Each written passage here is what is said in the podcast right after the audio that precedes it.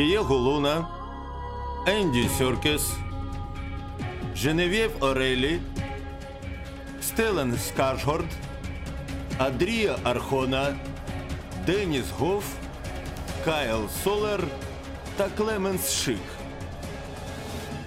У серіалі «Андор». Друзі, я тільки що подивився «Андора», і це було щось неймовірне. Я обожнюю е, Prison Break серіал, там, де вони з в'язниці тікають. Перші два сезони, далі ні. І це було ну, щось типу того, а може навіть набагато крутіше. Це «Теревені в кантині» номер шість. Всім привіт. Вітаємо. Всім привіт. Так, з вами е, Єнот Тьома, Колодій Ігор і е, Святослава Джедайська Криївка. Це якщо ви вдруг забули. Може, з вами таке трапилось. Ти всіх за прізвищами назвав, а її ні. Ну, добре, добре. Святославу не назвав? Ні, назвав. Ну, нехай буде. Ти сказав, що Святослава Джедайська Криївка. А, це в тебе таке прізвище? Так. І починаємо ми одразу з новин, правильно? Так, з новин. Так, швиденько пройдемося по новинах, а потім вже перейдемо... До смачненького. З кістки перемивати Андору. Так. Е, інсайдери обіцяють нам, що новий постер третього сезону «Мандалорця» ми побачимо чотирнадцятого грудня. Трейлер на католицьке Різдво, а прем'єра відбудеться двадцять другого лютого.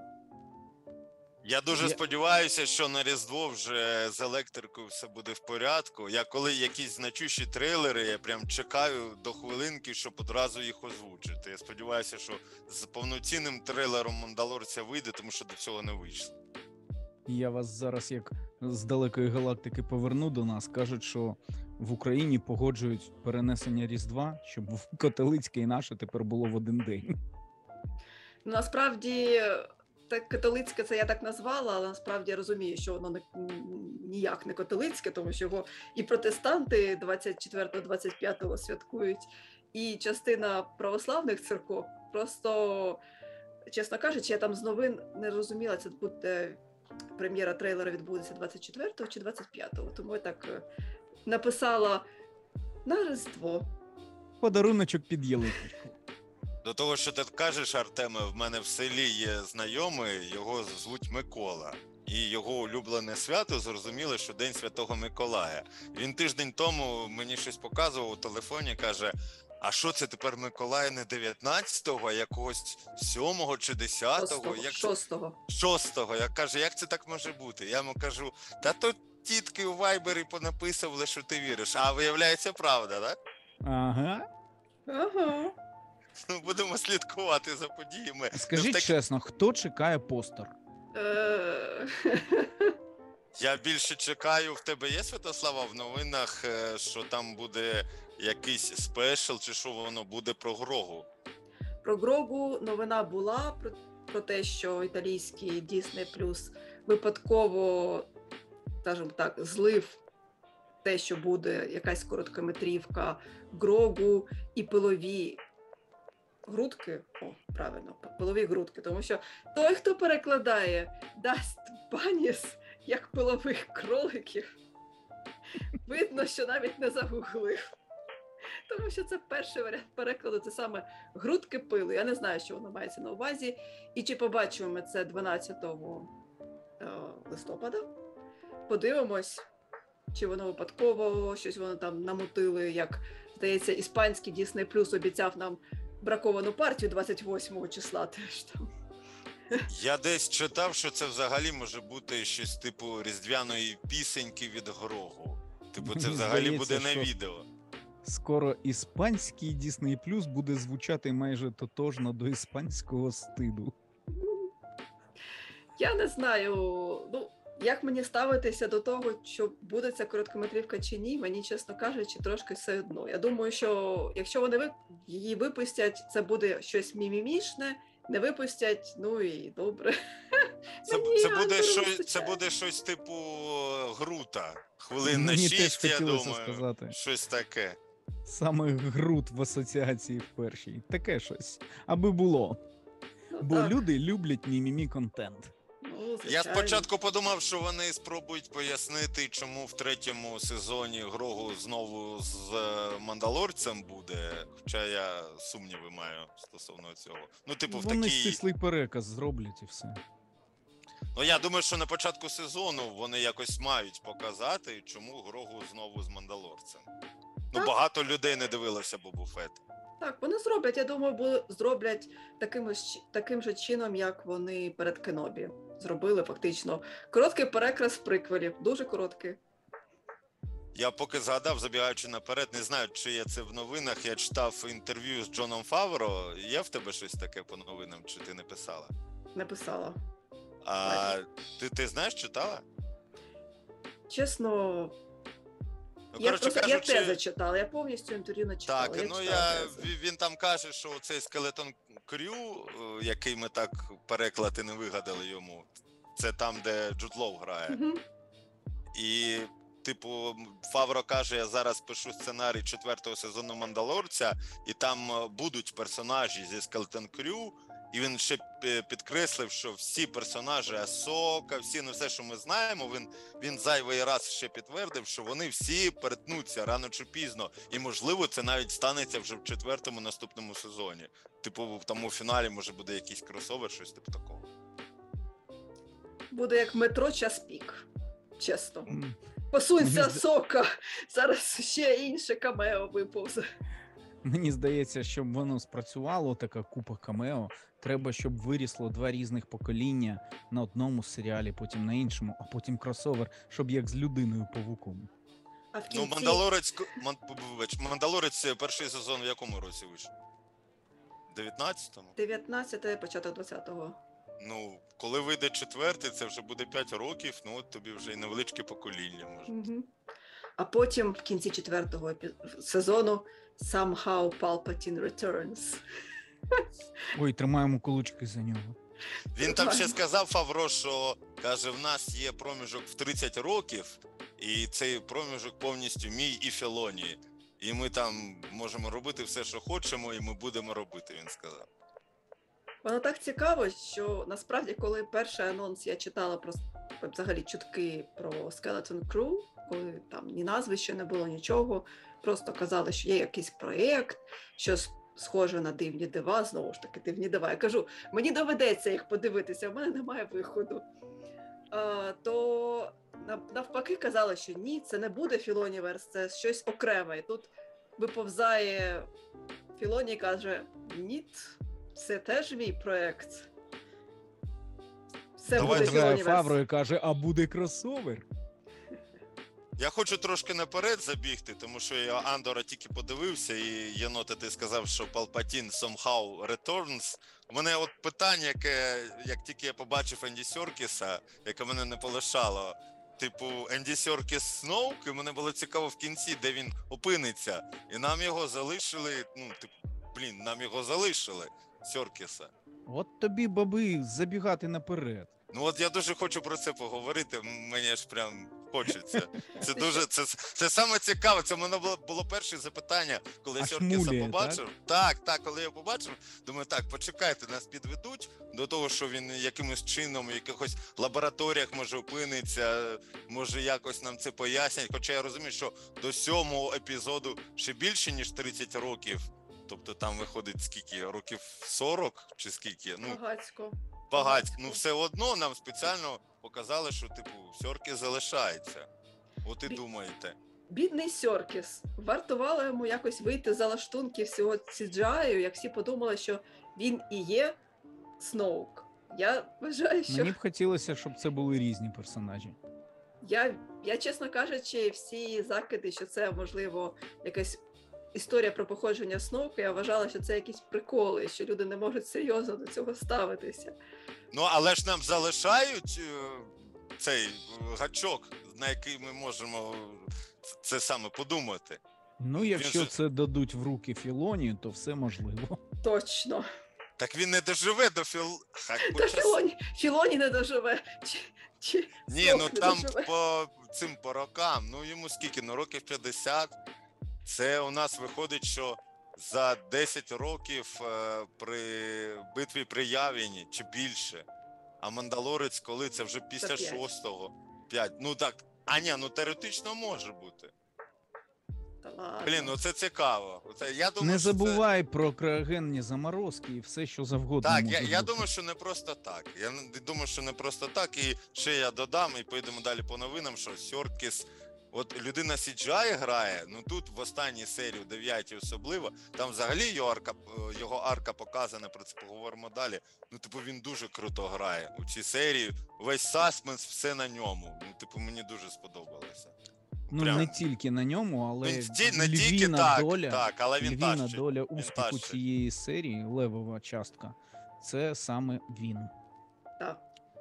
Давайте поговоримо. Давайте до новин. До новин, до новин. Так, так, до новин, що у нас тут далі, піддивляюся, як завжди. Так, у нас багато, багато новин про Аколіт, який мене вже починає лякати, чесно кажучи. Що ж там? Фільмування Аколіту вже офіційно розпочалося, і офіційно нам викатили весь список тих, хто там знімається. Не буду вдаватися в подробиці, але до Амандли Стенберг приєдналася ще з неанонсованих у нас Дафні Кін, що грала в Логані та в Темних матеріях, і Трініті всіх часів Керріан Мос. Та ладно. Та ладно.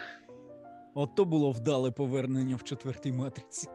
Це, це єдине, що мені подобається, я вже за традицією скажу. Я подивився на цю фоточку, де увесь кастинг Аколіту. Я про це казав в попередніх випусках. Ну і що, у нас там один, здається, білий чувак. Все? Не дуже один. Вам... Не один, ну двоє. Скільки?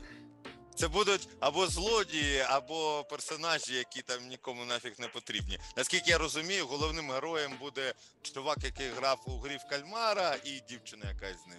Ні, ну, головна... Тому що я бачив перший кадр, вже є перший кадр, і вони там вдвох якось підписано, що це вони, типу. Ну, я так розумію, головну героїню грає Амандла Стенберг. Тобто вона там на тій фотці залаштунків є, mm-hmm. і я так розумію, це вона і є ця подаванка, подаванка. Я не, я не стала перекладати як подаванка, а думаю, калітка. Подаван може бути і жінка, і чоловік, а подаванка чоловіком бути ніяк не може. Я вирішила фемінітиви не... От вони подвійні стандарти. Чому чоловік не може бути подаванкою? Ну, починається. Утиски, утиски. Так, так, так. Стрілочка назад не повертається. Тому, мені здається, вона буде саме цією подаванкою, а той от о, з гри кальмара буде її вчителем в минулому.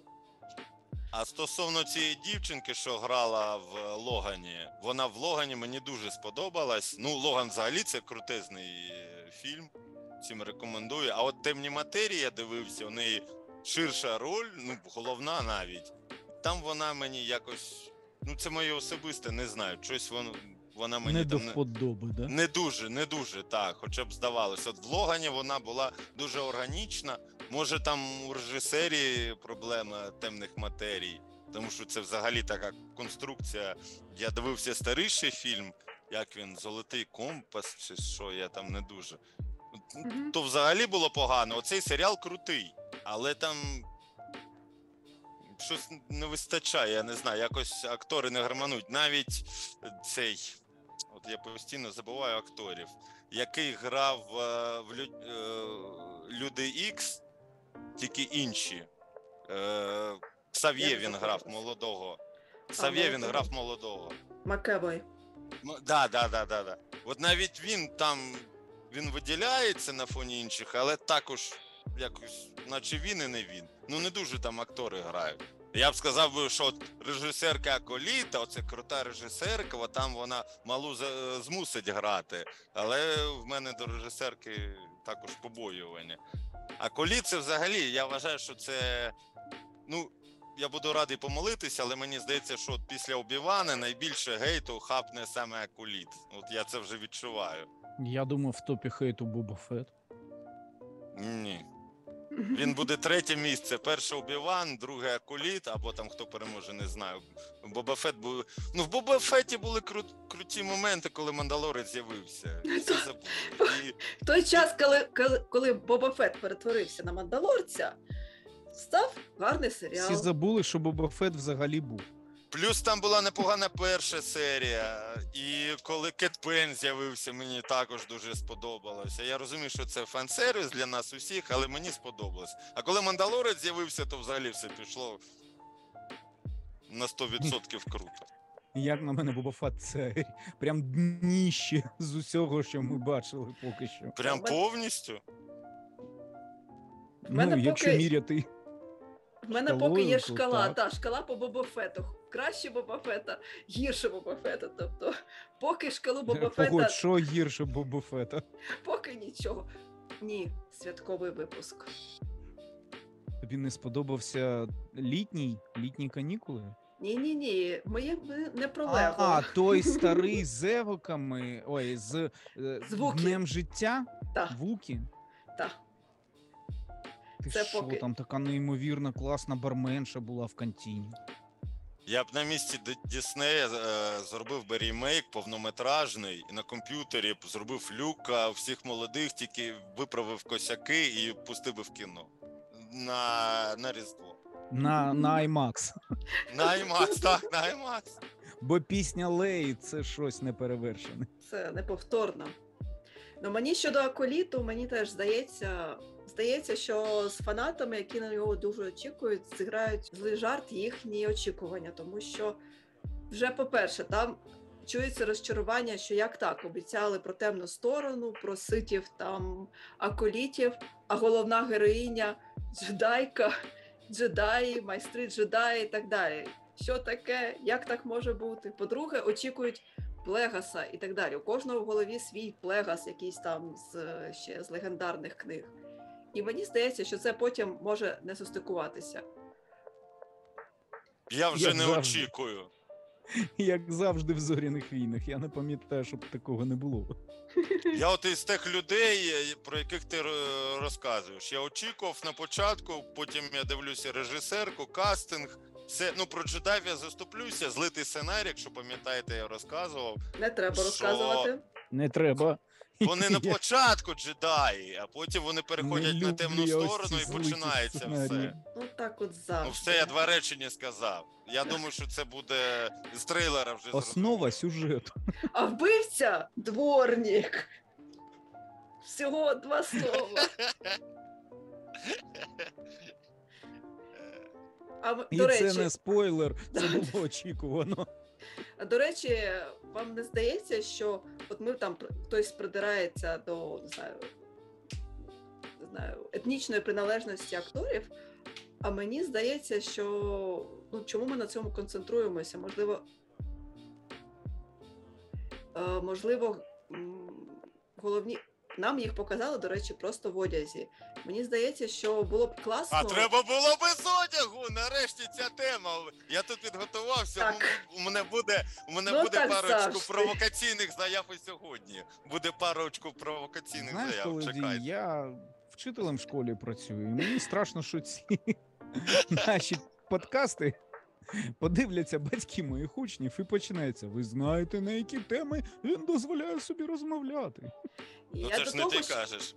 Ну, дайте мені досказ... договорити. Я думаю, що вони цілком, і взагалі, я на це очікую, що колись в нас герої будуть не люди, головні. Пусть зроблять їх якимось представниками інших рас. Ось. Пантеріанцями хоча б. Ну, хоча б блакитненькими там. Чи... Ну, в нас же є Асока, невже тобі мало Асоки? В нас ну... є Бебі Грогу. Асока, Грогу, Траун далі буде. Буде. Ну, тому я коли крав... Одні азіати. Хай будуть Одні... кольорові, аби... темношкірі. І Новий рівень ксенофобії. Дозволяємо кольоровим акторам грати інородців. Давай я випалю одну, одну штуку прямо зараз, коли Давай. ти сказав, що батьки будуть слухати. А, є такий е, сервіс, така штука, як діпфейк. Ви ж знаєте, так? Як обличчя змінюють. Ну і ви знаєте ще, для яких речей змінюють обличчя. Ну, крім того, щоб Ой, показати просто акторів, я намагаюся так, е, навколо цієї теми. От, ну і є ж, я знаю тільки два сайти. І ці сайти, користувачі дуже реагують на серіали. Ну, типу, в топ виходить там акторка з Дому драконів або Володаря перснів. І в мене питання, відгадаєте ви чи ні, яка з акторок Андора, ну, персонажів, яка у цьому контексті найбільш популярна? З, Мон Мотма. З якої... Бікс. Ну, в тебе, Святослава. А, а? Ну, мабуть, це Дедра. Дедра Міро. Так, Дедра! І це мене здивувало дуже. Я коли вбив Андор, ну просто подивитися, що. І Дедра, Мон Мотма там щось не, не кому... на п'ятому місці. Називається. Почекайте, це, це просто шок. Іде чотири відоси з Дедрою, і тільки на п'ятому місці Мон Мотма. Я був впевнений, що це Мон Мотма. Що з людьми не так? Ну, типу... Ну, ну це... розумієш, ми з тобою застарі, для нас просто окрема категорія з Мон Мотмою. Це, я думаю, що у кого мати була дуже жорстка, і, може, їм подобається такий образ, я не знаю, як це пояснити. Давайте до новин, що... До новин, до новин, до новин. Так, ладно. Ну, я думаю, що... Що нам, синопсис треба? Будемо про синопсис, чи ми вже його обговорили, і краще не треба? Та ми вже обговорили. А Аколіто? Дві строчки. Добре. За інформацією Deadline, Шон Леві, що працює над «Дивними дивами» та «Третім Дедпулом», стане автором та режисером однієї з наступних стрічок франшизи. Це я... сама важлива новина. Так, я не буду оцінювати роботу цього видатного пана, тому що не можу цього зробити. Але в мене такий... Кожного разу останнім часом, коли з'являються новини, що ось режисер над новим фільмом працює по зоряним війнам, в мене таке бажання сказати «ще один». Тобто режисерів все більше і більше, а фільмів як не було, так і немає. Почекай, вони пов'язані з тим, що було на минулому тижні чи два тижні тому? Там казали, що Лукасфільм розробляє стрічку, яка буде після дев'ятого епізоду. Це воно чи не воно? А хто ж зна? А вони хто ж не зна? Пов'язують. Вони не казали. Я Ні, просто... то, то, то, здається, якийсь інший черговий. Чесно, в мене вже трошки поплавилися мікросхеми. Ну, я так на пам'ять, там наче були... Я на пам'ять, там наче були сценаристи, а режисера не було. Там чер... ще сценарист Лендельов, який «Лост» писав, а, і це все. Ленд... Ні, мені здається, це два різних проєкти. Ще ага. Це два різних проекти. І ще не забуваємо. Давай так, так. Уяви собі, що Обі-Ван Кенобі реально міг бути фільмом. Як вважаєш, це врятувало? Я? Не угу. знаю. Не знаю. Мені просто від початку ідея витягання Обі-Вана здавалася приреченою. Не те, що на провал, мені не потрібен був фільм чи серіал про Обі-Вана Кенобі на Татуїні. От взагалі. Наскільки я люблю Юена Макгрегора, наскільки мені не потрібен він був знову натягання, як я завжди кажу, натягання сови на глобус. Ні-ні-ні, Порган ер два, що запам'ятай. Добре. Це зоряновійнівський аналог. Добре, чудовий аналог. Але мені, як любителю зоряних війн, не був потрібен цей серіал, тому в мене і очікувань не було, і такого прям мега розчарування не було, хоча і захоплення не сталося. А... Фільм був би кращим, who knows. Я просто знаю, що коли вони фільм розробляли, то тоді ще Дебора Чоу не брала участь у створенні. Тобто вона коли прийшла, вони там попереписували сценарій, і сценарій переписувався і не раз, і в них відкладалися і знімання через це, і взагалі було все. Я маю на увазі, якщо це все зжати, викинути якусь нудятинку і повтори. Чи врятувало б це? Мені здається, що не врятувало, бо сама по собі історія висосана з пальця. Тому різниця, чи фільм це, чи серіал, для мене великої нема. Бо, наприклад, якби Андора зробили фільмом, я би втратив неймовірну кількість захопливих для мене діалогів, моментів, проработок, від яких я зараз просто кайфую. Ні, це різні, різні речі. Андор має бути серіалом, а от Обі-Вану краще було бути фільмом. Ну ти вважаєш, що його б врятував короткий так, формат? Так, так. Цікаво. Що ще в нас? Все по новинам? Можемо по до Андора перейти? Можемо мучити Андора. Почекайте, почекайте. Я не договорив. Я хочу ще про Шона Леві договорити. Ти сказав, а, що точно, ти не можеш точно, точно, проаналізувати, да. а я Давай. можу. Давай. Давайте так. У мене ще є така думка. Дивні дива всі ж дивилися? Ні. Ні, звісно. Ви що, серйозно? Ага. Добре. Ну ви ж знаєте, що це про дітей. Знаємо. І Skeleton Crew також про дітей. Ну, Skeleton Crew порівнювали з дивними дивами у космосі. Так. Це єдине, що я, я знаю що, про я дивні о... дива. Я от що думаю, може Шон Леві буде режисером, якщо це окремі проекти, той, про який я до цього казав, що він саме стане режисером у цього всього кросоверу? А ну, Філоні і Фавро будуть сценаристами, продюсерами, а режисер буде Шон Леві.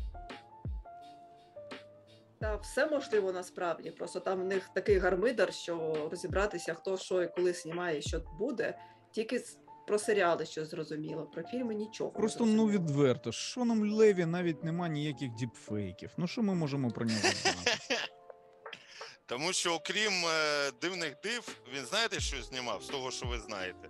Це Розова Пантера, хтось дивився? Трейлер. Ну, відносно нова. Це середина двотисячних. Там Стів Мартін грає. Я ну, я, я і, Жан, і Жан Рено, наче. Так. Ніч в музеї, другу і третю частину. І, mm-hmm. три, і три фільми останні з Райаном Рейнольдсом. Це проект Адам, Головний герой, і от Дедпул третій буде. Головний герой був чіткий. Ну, ти, а ти розумієш, що це все... якісь ці комедії, ну, так. Причому не всі круті. Ну, Головний герой мені також сподобався, так, але Хоч у нас виходить, що Тайка Вайтіті, Шон, Шон Леві, типу, Зоряні війни будуть комедії. Та Зоряні війни типу, мають Марвел? Бути різними. Зоряні війни, якщо вони зроблять те, на що ніяк не наважиться Марвел, буде прям круто, бо Марвел, наприклад, обіцяв нам Доктора Стренджа другого як прям жахастик. І зняти його як справжній жахастик було б неймовірно круто. Але що ми замість цього отримали? Знов те саме стандартне фар- марвелівське кіно, не більше, не менше. Ну були там Мертвий Стрендж, ну і що? Воно все також було з тими гегами, дурними жартами, не завжди всім логічним, але гарно розважальним. Якщо вимкнути мозок, можна кайфувати. Тільки обов'язково вимкнути мозок. І е, Зоряні війни, якщо будуть теж різними, для мене Андор неймовірна штука, яка робить Зоряні війни різними. Ось, наприклад, я обожнював завжди Лего Star Wars, бо вони дуже смішні і при цьому цікаві.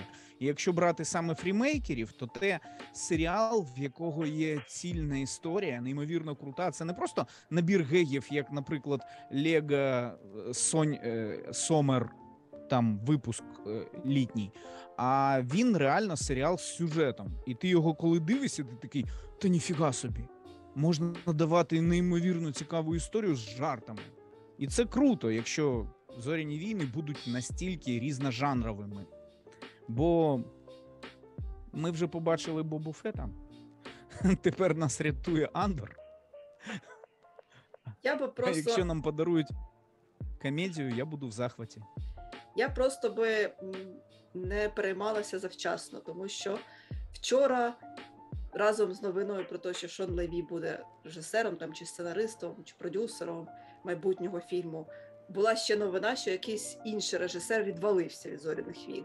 Всі вже й забули, там в коментарях було, що «а я і не знав, що він мав щось знімати». От воно десь так і зараз і є з фільмами по «Зоряним війнам». Хтось приходить, через де- деякий час відвалюється. Я всім просто рекомендую трошки уявив, поберегти нервові клітини. Уявив, що в них така система. Так, нам треба підігріти цікаву зацікавленість до «Зоряних війн». А цьому режисеру треба, щоб його хоч десь згадали, бо давно в нього цінова планочка не піднімалась. М- мутимо новину.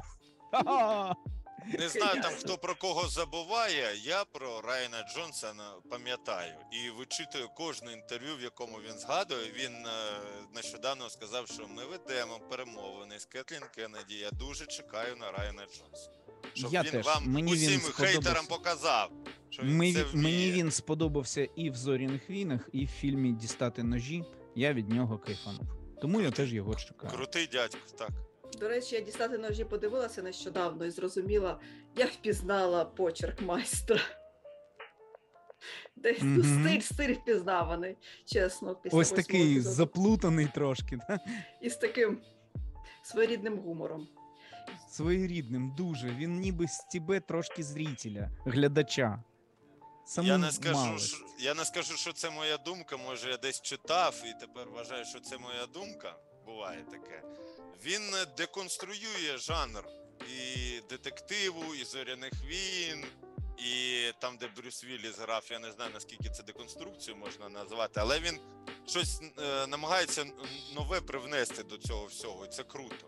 Хоча деякі кажуть, що «Дістати ножі» – це саме класичний детектив там сімдесятих, шістдесятих років. Просто всі забули, як воно буває. Ой, я ну... колись дивився один розбір двох ютуберів. На жаль, вони не українські, тому їх радити не буду. Але розбір був дуже цікавий. Вони там просто схлеснулися в тому, чи детектив це, чи ні. Чи є там детективна взагалі складова. Дуже класно було. Але я теж вважаю, що це детектив і детектив класний. Ну що, перед тим, як ми розпочнемо наш розбір десятої, не тільки десятої серії Андора, е, я хочу нагадати всім нашим слухачам, що наш подкаст можна знайти не тільки на Ютубі і в наших телеграм-каналах, але й на різноманітних подкаст-платформах, таких як Google Podcast, Apple Podcast, ну, Spotify і взагалі все, що вам в думку може спасти.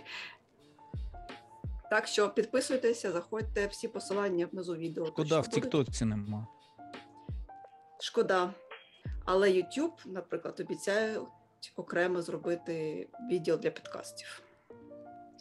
Ось тоді, тоді то ми розвернемось. Oh. І так, Андор, і ми починаємо з восьмої серії, бо це арка з тюрягою. Вона.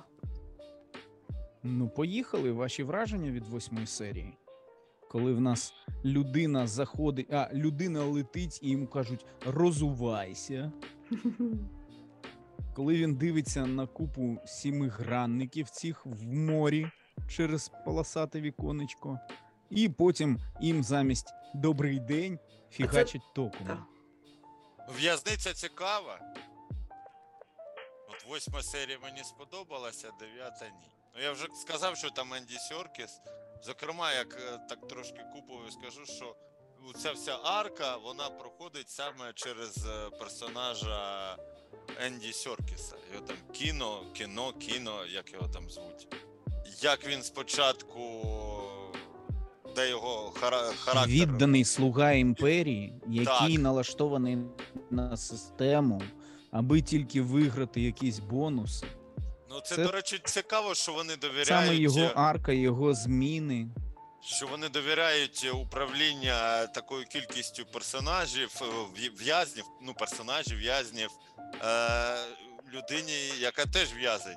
Типу, я так розумію, що у кожній секції, у кожному блоці був такий собі Енді Серкіс, у кожному. Я, вибачайте, якось мені згадалося слово «віртухай». Я не знаю, чи правильно я його розумію, але мені здалося, що кінолой – це саме він. Від початку. Тобто той, хто прислужує так наглядачам офіційним. В тобто, усі то... часи, коли когось ось так е, угнітали насильно, знаходився той, хто серед пригничених людей співпрацював. І ми це можемо побачити, давайте на прикладі фільмів, якщо ми хочемо говорити, тоді ми будемо посилатись безпосередньо на якусь історію, яка існує. Я вам приклад можу дати... «Хижина дяді Тома», або книжка, або фільм, там, або «Джанго звільнений». Там завжди серед рабів знаходився той, хто був неймовірно жорстким. Я цитату доволі не точну дам, а в такому вільному переказі, що краще за все брати наглядача з рабів, бо ніхто, як він, ніколи не буде настільки жорстким з іншими. Бо коли ти йому даєш цю примарну владу, то він нею насолоджується так, як ніхто з вільних людей насолоджуватись нею не може. Ось така страшна вам думка. А сама безпека тюрми, оце з підлогою, вона наскільки вам дієва, якщо так розбиратись? Я розумію, що в «Зоряних війнах» не варто здебільшого думати, але «Андор» – такий серіал, де можна і подумати. Наскільки як на мене, вона, вона була справді дієва, якби не існувало цієї системи. Як посипалась система? Давайте згадаємо. Те, що вони накидують сроки, ну, відверто кажучи, це дурня. Не так дорого взяти і привезти новеньких. Не так вони дуже швидко вчаться, бо за, за день, як не навчився, то отримав розряд не дуже приємно. І при тому, як та суддя спокійно розмахувала молоточком п'ять років, щось вякнув десять років, взагалі немає проблем з тим, щоб з усієї галактики ось так навозити людей. Я, ми зі Святославою, коли говорили, ми про таку класну штуку розмовляли, як чому там всі люди, де інородці. Я кажу, а воно в системі цієї в'язниці виправдано, бо біологічно, якщо там в тебе копита, тебе так не шарахне і треба якусь іншу систему робити. Тому потрібні саме люди з босими своїми ніжками. І це доволі така прикольна штука, коли ми не знаємо, а як в кого з інородців буде, е, с, ну там, як ток буде проводити та ступня і так далі. І якби вони їх справді тримали той термін і випускали, мені здається, ця система б не повалилася. Але що занадто, то нездраво. І по восьмій серії, якщо ні в кого нічого нема, то я перейду до ключового моменту дев'ятого. Почекай, я хочу сказати ще про восьму серію. Ну, вона пов'язана вже з останньою, але наскільки от Андор продуманий серіал, що в ньому подобається. Нам на самому початку восьмої серії, коли Андора заводять, нам показують, що охорони не вистачає, що їх мало. На цьому прям робиться акцент. І потім в десятій серії він каже, охоронців не вистачає. Тобто ми про це все, про це вже знаємо, і на нас це працює. Тобто це не виглядає так, типу, а, їх там три людини, як зазвичай в «Зоряних війнах» буває, знаєш, побігли, постріляли усіх. Ми вже знаємо, що їх мало, це працює. Ще я помітив такий момент, може, мені здається, ніхто не помічав. Музика на початку, коли логотип Андора з'являється, мені здається, що музика змінюється також. Так, вона весь час змінюється. Я тобто, тільки Нік... сьогодні Нікол... це помітив. Ні, Ніколас Брітель її там змінює кож... на всі дванадцять серій буде різний варіант цієї вступної мелодії. І там е, відчувається, тобто мелодія ця вступна, вона розвивається разом з, з персонажем, з Андором і взагалі з подіями серіалу. Спочатку вона дуже проста. В другому епізоді приєднуються, здається, струнні інструменти. В третьому ударні інструменти, там така перкусія починається і так далі, і так далі. До речі, якщо хтось питав себе, чи занадто вузькоспеціалізованим є канал по «Зоряним війнам», я знайшла канал про музику «Зоряних війн». Є такий англомовний канал, саме він так і називається, типу Star Wars Music, щось таке. Тобто реально канал, який аналізує музику із «Зоряних війн», в тому числі і з Андора. Тому хто там дуже гарно розбирається в музиці, може пошукати. Я так ну, не настільки до... е- знаюся на нотах, наприклад. Але от і всі-всі, насправді, оглядачі помітили те, що музика розвивається. Вона, вона ніби одна і та мелодія, але вона розвивається разом з Андором. І це такий класний перс... така класна деталь. Тобто в цьому серіалі взагалі немає нічого неважливого. Нещодавно я прочитала, що е, дизайнер серіалу, він разом зі сценаристами працював. Тобто на якомусь етапі до сценаристів доєднався дизайнер серіалу, як він там правильно українською, це продакшн-дизайнер. І він, вони все продумували від початку, тобто як ця сцена буде виглядати. Ті ж, та ж Мон Мотма в своєму інтер'єрі. Тобто це не просто, о, давайте ми отакий от інтер'єр зробимо, гарненький. Ні, це одразу прописувалося, навіщо ось такий декор такий дизайн інтер'єру, і як буде потім ставитися кадр, які події будуть в цьому кадрі відбуватися, які діалоги і так далі. Тобто те ж саме я читала, що Ніколас Брітель чи там чи не один рік працював над саундтреком. Ну, в, Те... в «Мандалорці» так само було з ескізами, якщо не помиляюся. Нам же ж у титрах показують, що була розкадровка, він прям все малював, а потім вони так само ставили кадр. Ну, розкадровка, розкадровка – це нічого нового насправді. Але зазвичай як? Пишуть сценарій, потім вже з'являється дизайн персонажів, дизайн там, о, інтер'єрів. В «Мандалорці» можна помітити і як змінюється дизайн персонажів, і як змінюються декорації, якщо порівнювати саме ось ці арти, які в фіналі. Вони бувають деінде взагалі інакші. Цікаво. Я так. дуже хотів собі альбом купити, але гроші зажав по «Мандалорцю». Це, це дуже дорого. Є такий він прям з цими всіма ескізами, навіть які не увійшли, там такий товстий альбом, але він дуже дорого коштує. Ну, по восьмій серії у вас так. все? По восьмій. Ну, як, я якраз подводила того, що там детал, нічого непотрібного немає, здається. Ну, що там восьма серія? Є. Так, вони, вони показують те, що не вистачає, коли Андор, Андора заводять на його місце роботи, показують цим, тим, показують, що не вистачає персоналу. Потім мені сподобалося, наскільки детально пророблена ця в'язниця, наскільки детально навіть цей виробничий процес пророблено. Не просто воно там якимось молотком чи напільником там якусь незрозумілу деталь пиляють там.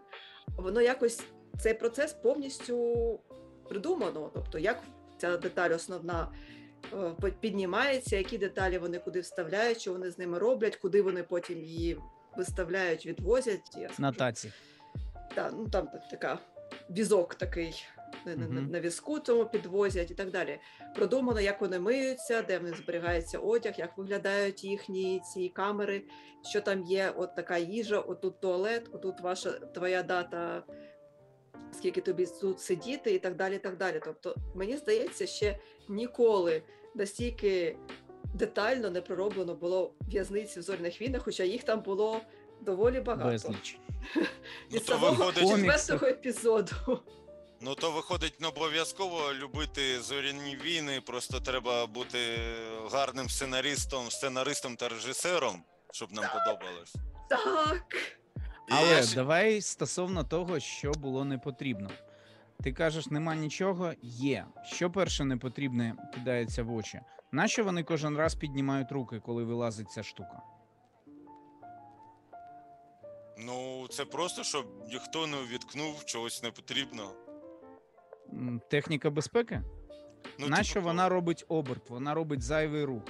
Це теж час. Я думав, на цьому буде хоч щось зав'язано. Я настільки проникся, що в цьому серіалі справді нема нічого зайвого, що я це очікував. Нащо нам показували безліч разів стенди з запасною, запасним взуттям ізоляційним? Ну, це щоб це як в детективі Райана Джонсона «Дістати ножі», щоб тебе в оману. Про взуття це було очевидно. Всі думали про взуття, і тобі режисер спеціально його показує, і типу такий: так, взуття, взуття. Виходить, що без взуття. Для тебе достати це як ножі, ножі працюють. Це як несподіванка для тебе. Взагалі. Райан Джонсону «Дістати ножі» дає тобі декілька оманливих гачків, на які ти чіпляєшся. Ти думаєш, ага, буде отак, а воно насправді не отак. І тут такий самий прийом.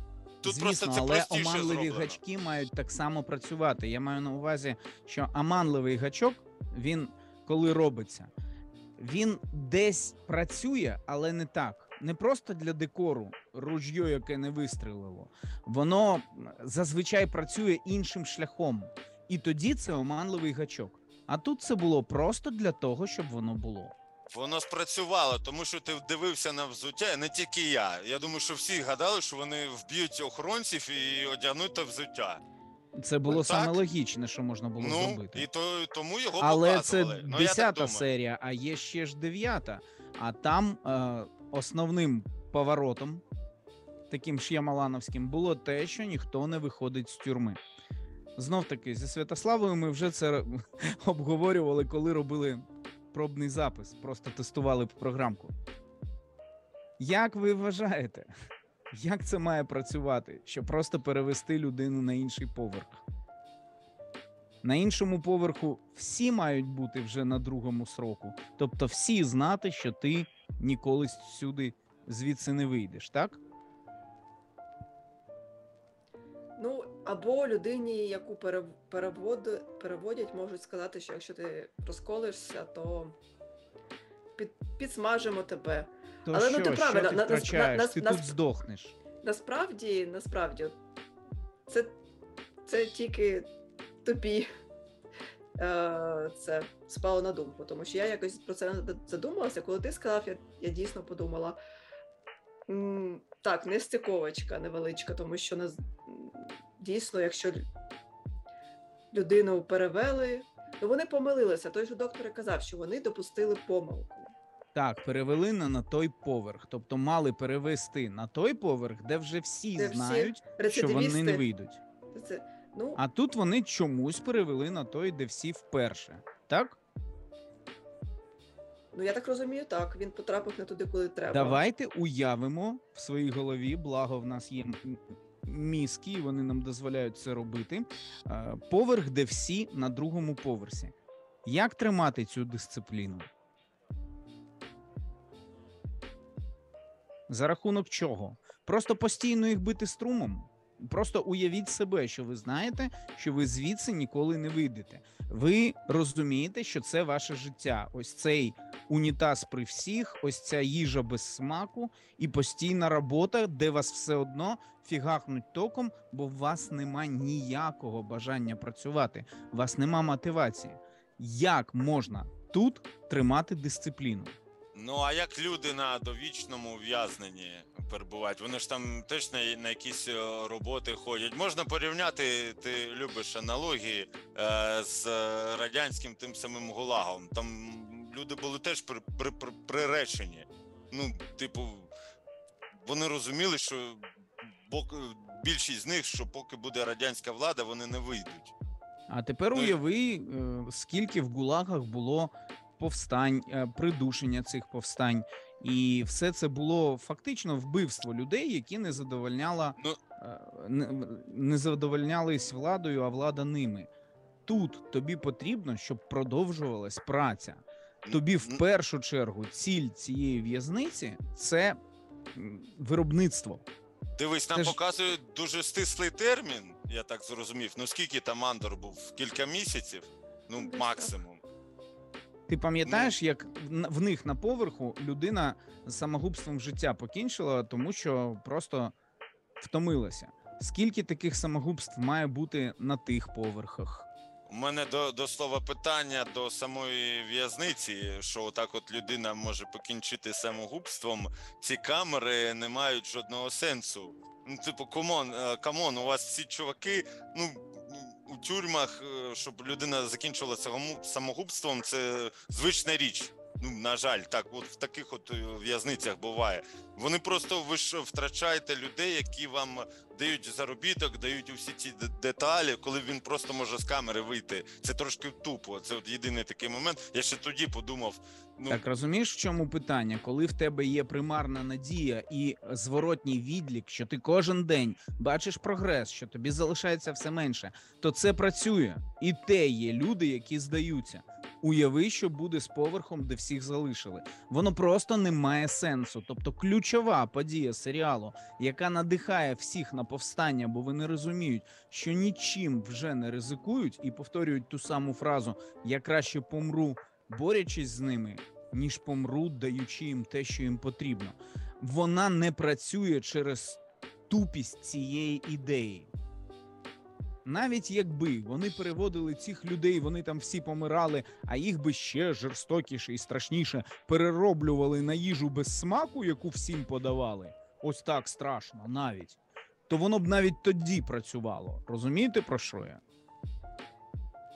Друзі, пишіть у коментарях, що ви з цього приводу думаєте. Ну, тобто так, є але... дуже великий ряд того, що все ж таки не працює. І воно, ну, жахливо. І, до речі, до десятої серії, звісно, не врахувати обувку, ну це неймовірна тупість. Я в своєму ролику розповідав, немає фактору, що ти вибив свій пол, вишибло пробку, що в коридорі вже не буде цей пол працювати. Немає такого фактору, бо тумблери роблять окремо. А тут на сам пол має тумблер окремо працювати. Сама производство має далі залишатись під струмом. І це неймовірна дурість. Розраховувати на це неймовірна дурість. Тобто, звісно, план втечі, фільм зі Сталлоне і Шварцем, де люди тікають з тюрми, коли нам піднімають планку до безтями самого рівня в'язниці, і ти розумієш, яка вона крута і продумана, а потім цю планку аж не можуть не те що переплюнути, а навіть наздогнати під час втечі, то для мене це було дуже важким. Яка, яка втеча більш правдива? Сталлоне зі Шварцем чи Андора? Сталлоне зі Шварцем, бо там людина прораховувала кожен крок, бо він а, то там десь щось порушив, то тут, він бачив реакцію, він все записував, все аналізував. Тут людина тільки прийшла, один раз побачила, як приводять новічка, на цьому побудувала план, і план не працює з точки зору логіки аж ніяк, ні в якому випадку. Ну розумієш, ти вимагаєш ще більше філерів, щоб тобі, тобі то все, все пояснили, а люди потім би писали: ой, нам і так сумно, і так всі жаліються, що сумно. Тут ще серію, де б це все спрацювало, якось пояснили. Ну, це, ця серія, думку, вона витягує, по-перше, акторською грою, неймовірно, а по-друге, емоціями. Там емоції на цих промовах такі, що ти просто за ці промови... Це зразок того, наскільки слова важливі. Люди кажуть, кіно – це те, що треба показувати. Я дивлюсь англійською, я її не знаю. Я дивлюсь, розумію весь сюжет, розумію, що відбулося, але без промов, без якихось тонкощів. І коли ти дивишся і промову Серкіса, всі три частинки його промови, і промову Лютера, Лютена, Лютена. в кінці, Лютена в кінці, наприкінці серії, воно настільки щимить, що ти за ці емоції пробачаєш все. Але, ну, на жаль, для мене ця серія є найнижчою з усього серіалу з точки зору саме логіки. Саме логіки, не чогось іншого. Там емоції перекривають, там акторська гра перекриває, все перекриває. Але з точки зору сюжетної логіки вона найнижча з усього серіалу, на жаль, для мене саме. Тому що, ну, уви... Так довго щось будувати і нічого з цим не зробити, ну таке. Якщо ми, якщо ми вже кажемо про промови, ну тут просто воно до змісту буде. Ну ви це всі помітили, я просто самий тупенький з вас, тому я це скажу. Коли е, персонаж Енді Серкіса говорить словами Андора, дивлячись йому в вічі, навіть я розумію, що це запалює ще більше ту іскру повстання у ньому. Він бачить, що він таку людину з, зумів переконати, як Енді Серкіс, він говорить його словами. У самий потрібний момент це було дуже круто. У мене аж мурахи пішли. Це працює неймовірно, неймовірно. Так, і це в рамках однієї серії. А коли тобі Святослава в своєму ролику каже, що Андор ці слова не сам вигадав, а йому сказав Лютен в, дру... в... в четвертій треті, серії, треті. коли вони летіли треті, на кораблі, да, коли він там переколював, переконував його доєднатись до повстання, коли він казав «я тебе знаю» на кораблі, і ти розумієш, що ось ця аж фраза так тягнеться, то воно ще крутіше. Тому, не... Тому єноти, не доколупуйся до тих оцих моментів. Ти бачиш, як все продумано? Ну, ти вже не хочеш можна не мет... доколупуватись до всіх цих моментів, розумієш? Е, я завжди був сторонником того, щоб побачити і всі плюси, і всі мінуси. І сказати відверто, що ти любиш, що ні. І що в тебе переважає. Ну, я завжди так ставився. Я не розумію людей, які кажуть, ось це щось ідеальне, не смій чіпати. А це все говно і... А коли ти порівнюєш, а там є одні й ті самі проблеми. І ти кажеш, та ні, ти просто це любиш, тому захищаєш. А людина, ні, я б так ніколи не зробив. Ну добре, мені... давайте так. далі. Ні, ну мені десята, я тут, я взагалі на промові Серкіса, коли його слова лунають станцією цією і біжать в'язні, то я взагалі прослізилася. Тобто та музика, ці слова... І взагалі це відчуття такої, не знаю, прагнення до свободи, без страху, без прагнення до звільнення, ух, мене там все пробирало знизу доверху, з доверху дуже, дуже сильний, дуже сильний момент, я багато мені жаліюся. Мені здається, він ще дуже сильний для нас, українців, бо там Енді Серкіс скаже такі сакральні слова, як «ми вже мертві». Ми вже маємо прийняти, що ми вже померли, а значить, нам нема чого втрачати. І так само в нас зараз відбувається, що коли в тебе є страх, коли тебе колотить, ти маєш просто прийняти, що ну все, ось така ситуація. сто відсотків коли... може і це на мене спрацювало, я багато жаліюся, що раніше, коли був молодшим, я дивився фільми з відкритим ротом, і в мене, в мене були мурахи, і все, а зараз мені дуже не вистачає цього відчуття.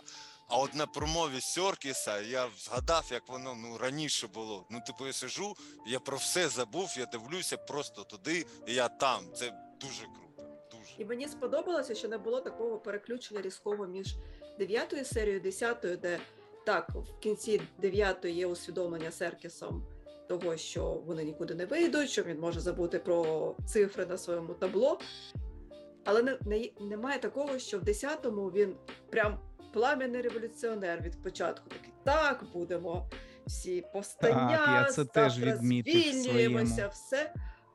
Ні, він все ще сумнівається і боїться.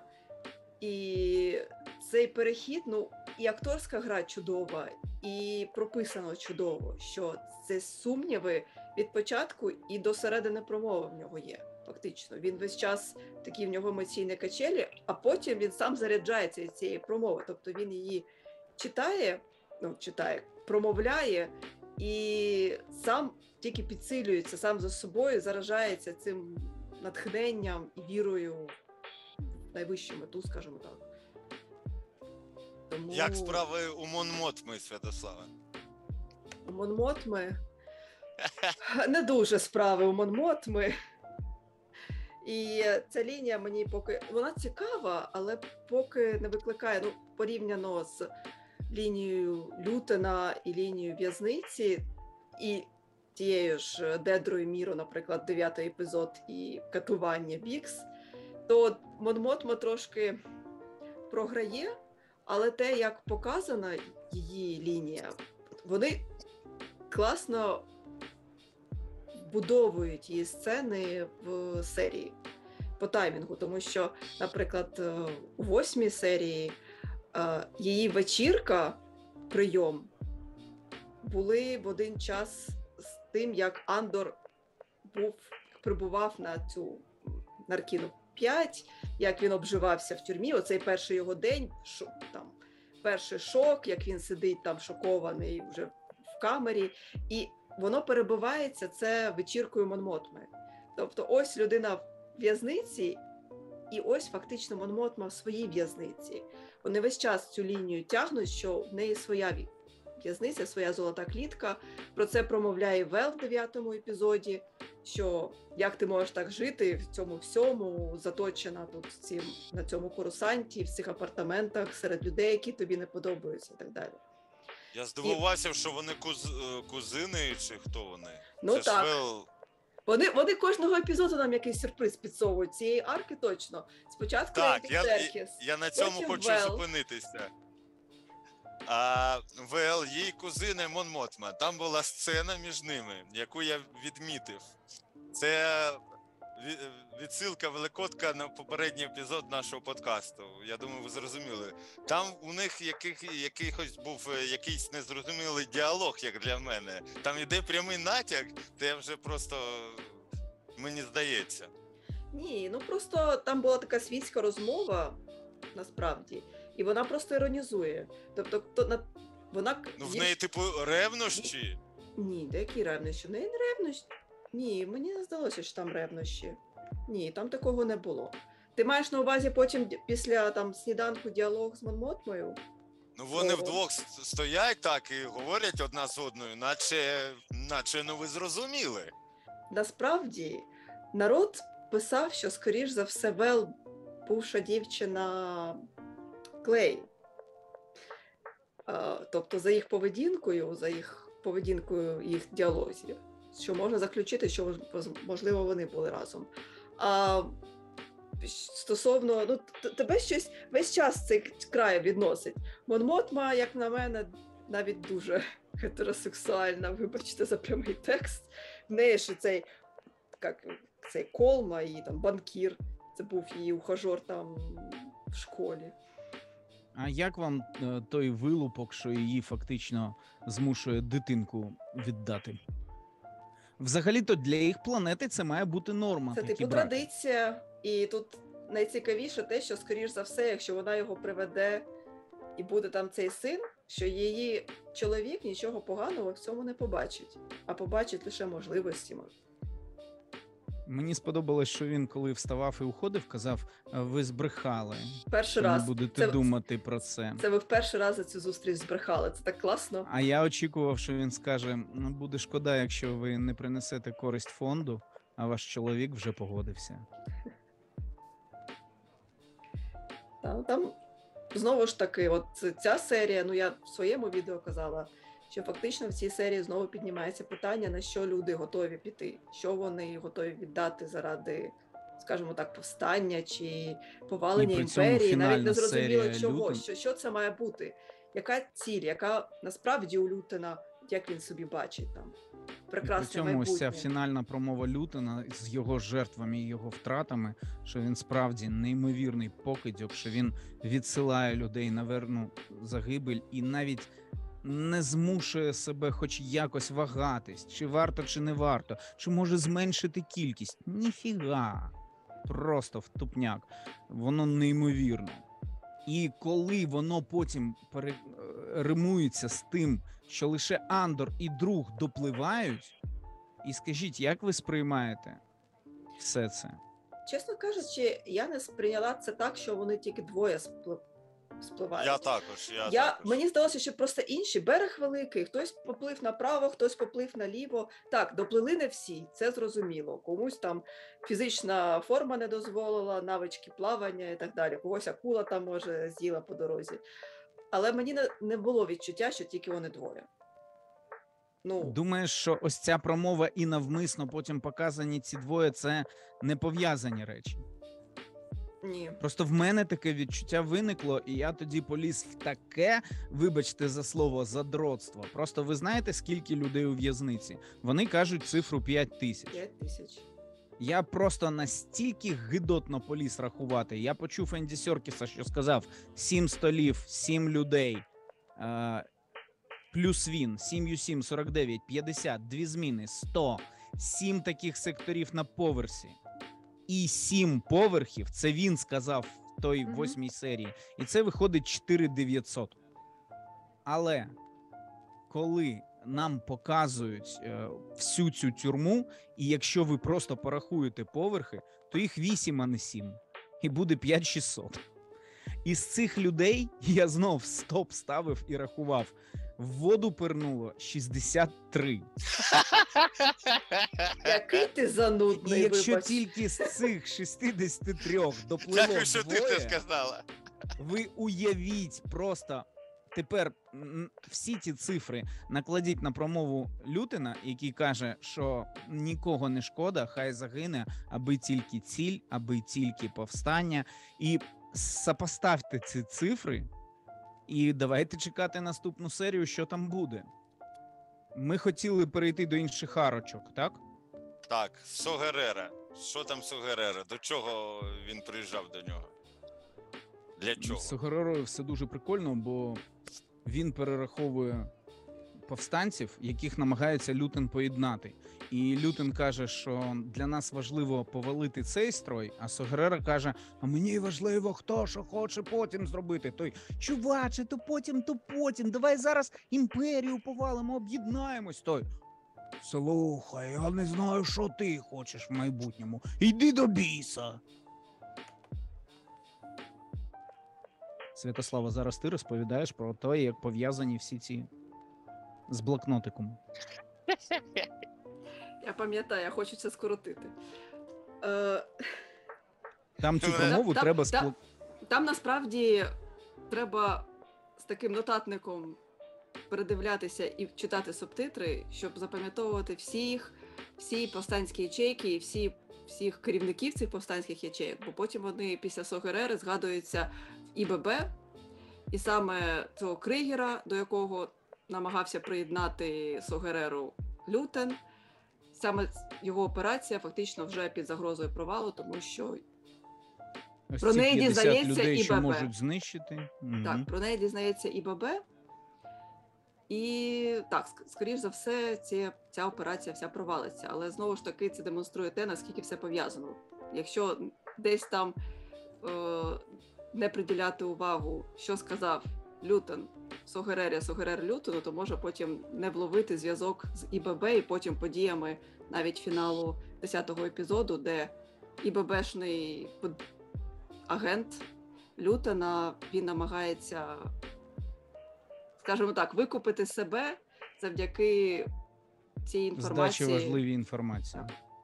Але Лютен готовий на все, навіть пожертвувати десь п'ятдесятьма людьми цієї ячейки заради того, щоб зберегти нерозкритим цього агента. Тобто йому потрібно це джерело, і воно не має бути розкрите. Бо коли буде щось грандіозне на кшталт зірки смерті, планів, то він знадобиться. Хоч якось та допомогти. Можливо, він ще, типу, якось допоможе е, в Ізгої один, чого ми не бачили. Тобто до речі, принесе якусь інформацію і так далі. До речі, класна думка.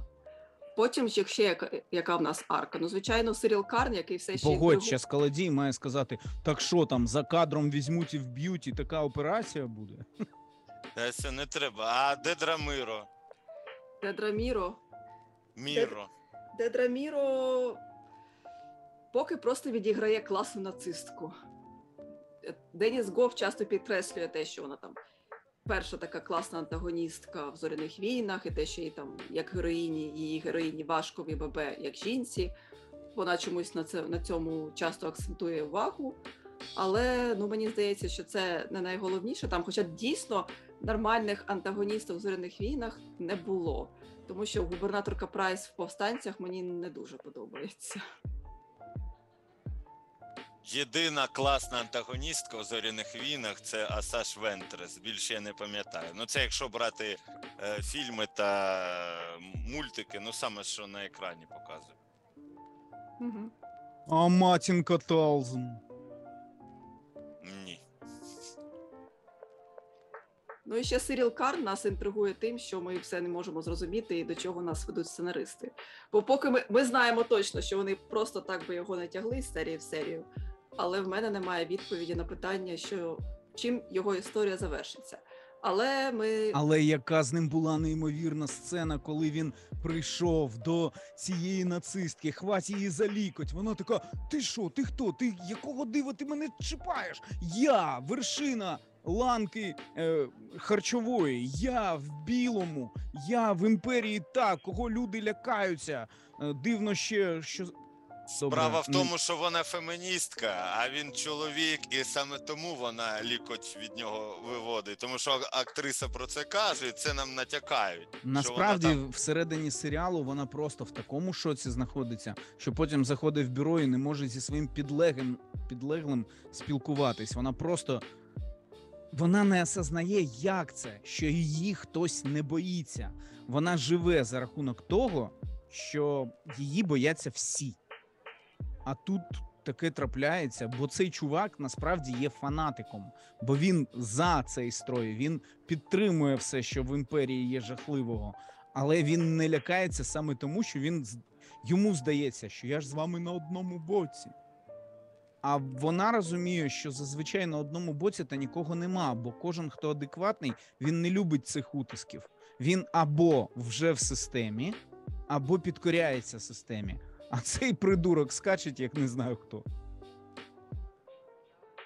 Ну, що чекати нам у фіналі? Палпатін з'явиться? Ні. Звісно, з'явиться, тільки в Мандалорці. Я не думаю, що вони... Ну, не можуть вони... Я не вірю, що вони дотримують і ніхто не з'явиться у фіналі. Це для того, щоб... Ми казали вже про це. Гайпу треба нагнати.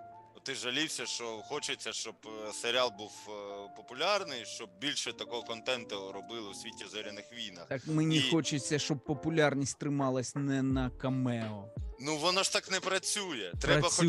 Хоча, хоча б в останній серії, на останню хвилину показати якогось Палпатіна, щоб більше людей говорили про нього. Оцінки у критиків, у глядачів на усіх агрегатах, Rotten Tomatoes, Metacritic, всі надзвичайні, відмінні і все таке. Але якщо іншим, іншим глядачам, розумієш, не показати якогось Палпатіна на палки або Дарта Вейдера, то ніхто і не буде. А так воно завіруситься, всі, блін, там Палпатін, треба подивитися, і почнеться гайп. Ну, я так думаю. Ну... Тоді нам ще потрібен Дарт Мол, Дуку, Йода. І щоб джедаї всі разом стали варочку. Ні, я ж не кажу, що він там буде якусь головну роль відігравати. Умовно, там у сцені після титрів ту ж Дедру Міро визвуть якимось чином. Я просто фантазую так зі стелі до Палпатіна, і він там їй скаже, умовно, райс. Ну, щось, щось скаже їй, і все, і титри. Хоча б так. На жаль, Тоні Гілрой – це не та людина, від якої варто очікувати подібних камео заради гайпу. На жаль, чи на щастя? Він бреше, вони брешуть, я не знаю, вони всі брешуть. Ну, на жаль, для брешуть. Колодія, на щастя, для мене… Колодія. Колодія, вибач, будь ласка. Але, та нічого. Але, е, він але режисер... Дарт Вейдер же у нього з'явився в «Бунтарі». Ну, там О. було, мабуть, важкувато. Але ж це не в нього з'явився Дарт Вейдер. Це Почекай, Дарт Вейдер кажу, з'явився... Почекай, це він додав. Почекай, це Ні. він додав. Ні. Так, тому що знімав інший режисер, а він прийшов і доробляв стрічку. Гарет Едвардс, він зняв, наприклад, Тоні Гілрой зняв першу сцену на Кафрені, де ми перше бачимо Касіана Андора. Це він зняв. Він повністю фінал змінив, це так. А здебільшого все інше Гарет Едвардс видумав. І Вейдер там з'явився за Гарета Едвардса ще. Тому... Тобто надія є, надія на є те, завжди. Що хтось з'явиться, в нас на те, що ніхто не з'явиться. Повстання живе, доки живе надія. Те, щоб було ось це темне, тяж... важке, цей настрій, щоб передавався в інші проекти. От як, наприклад, оповідки, вони набагато стали такими темнішими навіть за війни клонів і за повстанців, і за все мультяшне браковану партію тим більше. Вони настільки важкі, але про це ми будемо говорити не зараз. В наступному подкасті, якщо цей на каналі... Ти будеш у себе на каналі ставити? Звичайно. Якщо він збере, давайте сто лайків. Тому Тисячу поговор... переглядів, що за сто лайків? Ну, сто лайків. Ну, добре. Все, то ми ну, поговоримо так. про оповідки про джедаїв наступного тижня. Якщо ні, сто то не лайків, буде. тисяча переглядів і вісімсот коментарів. Працюйте. То не будемо. Отакий подкаст у нас сьогодні вийшов. Сподіваюся, що коли ви його будете слухати, судячи з останніх новин, то над Херсоном вже майоритиме український прапор. Тому вболівайте. Бо це нам потрібно усім. І дай Боже сил нашим хлопцям. Вболівайте за ЗСУ, так, ставте лайки, всім па-па. Хай буде з вами сила. Завжди.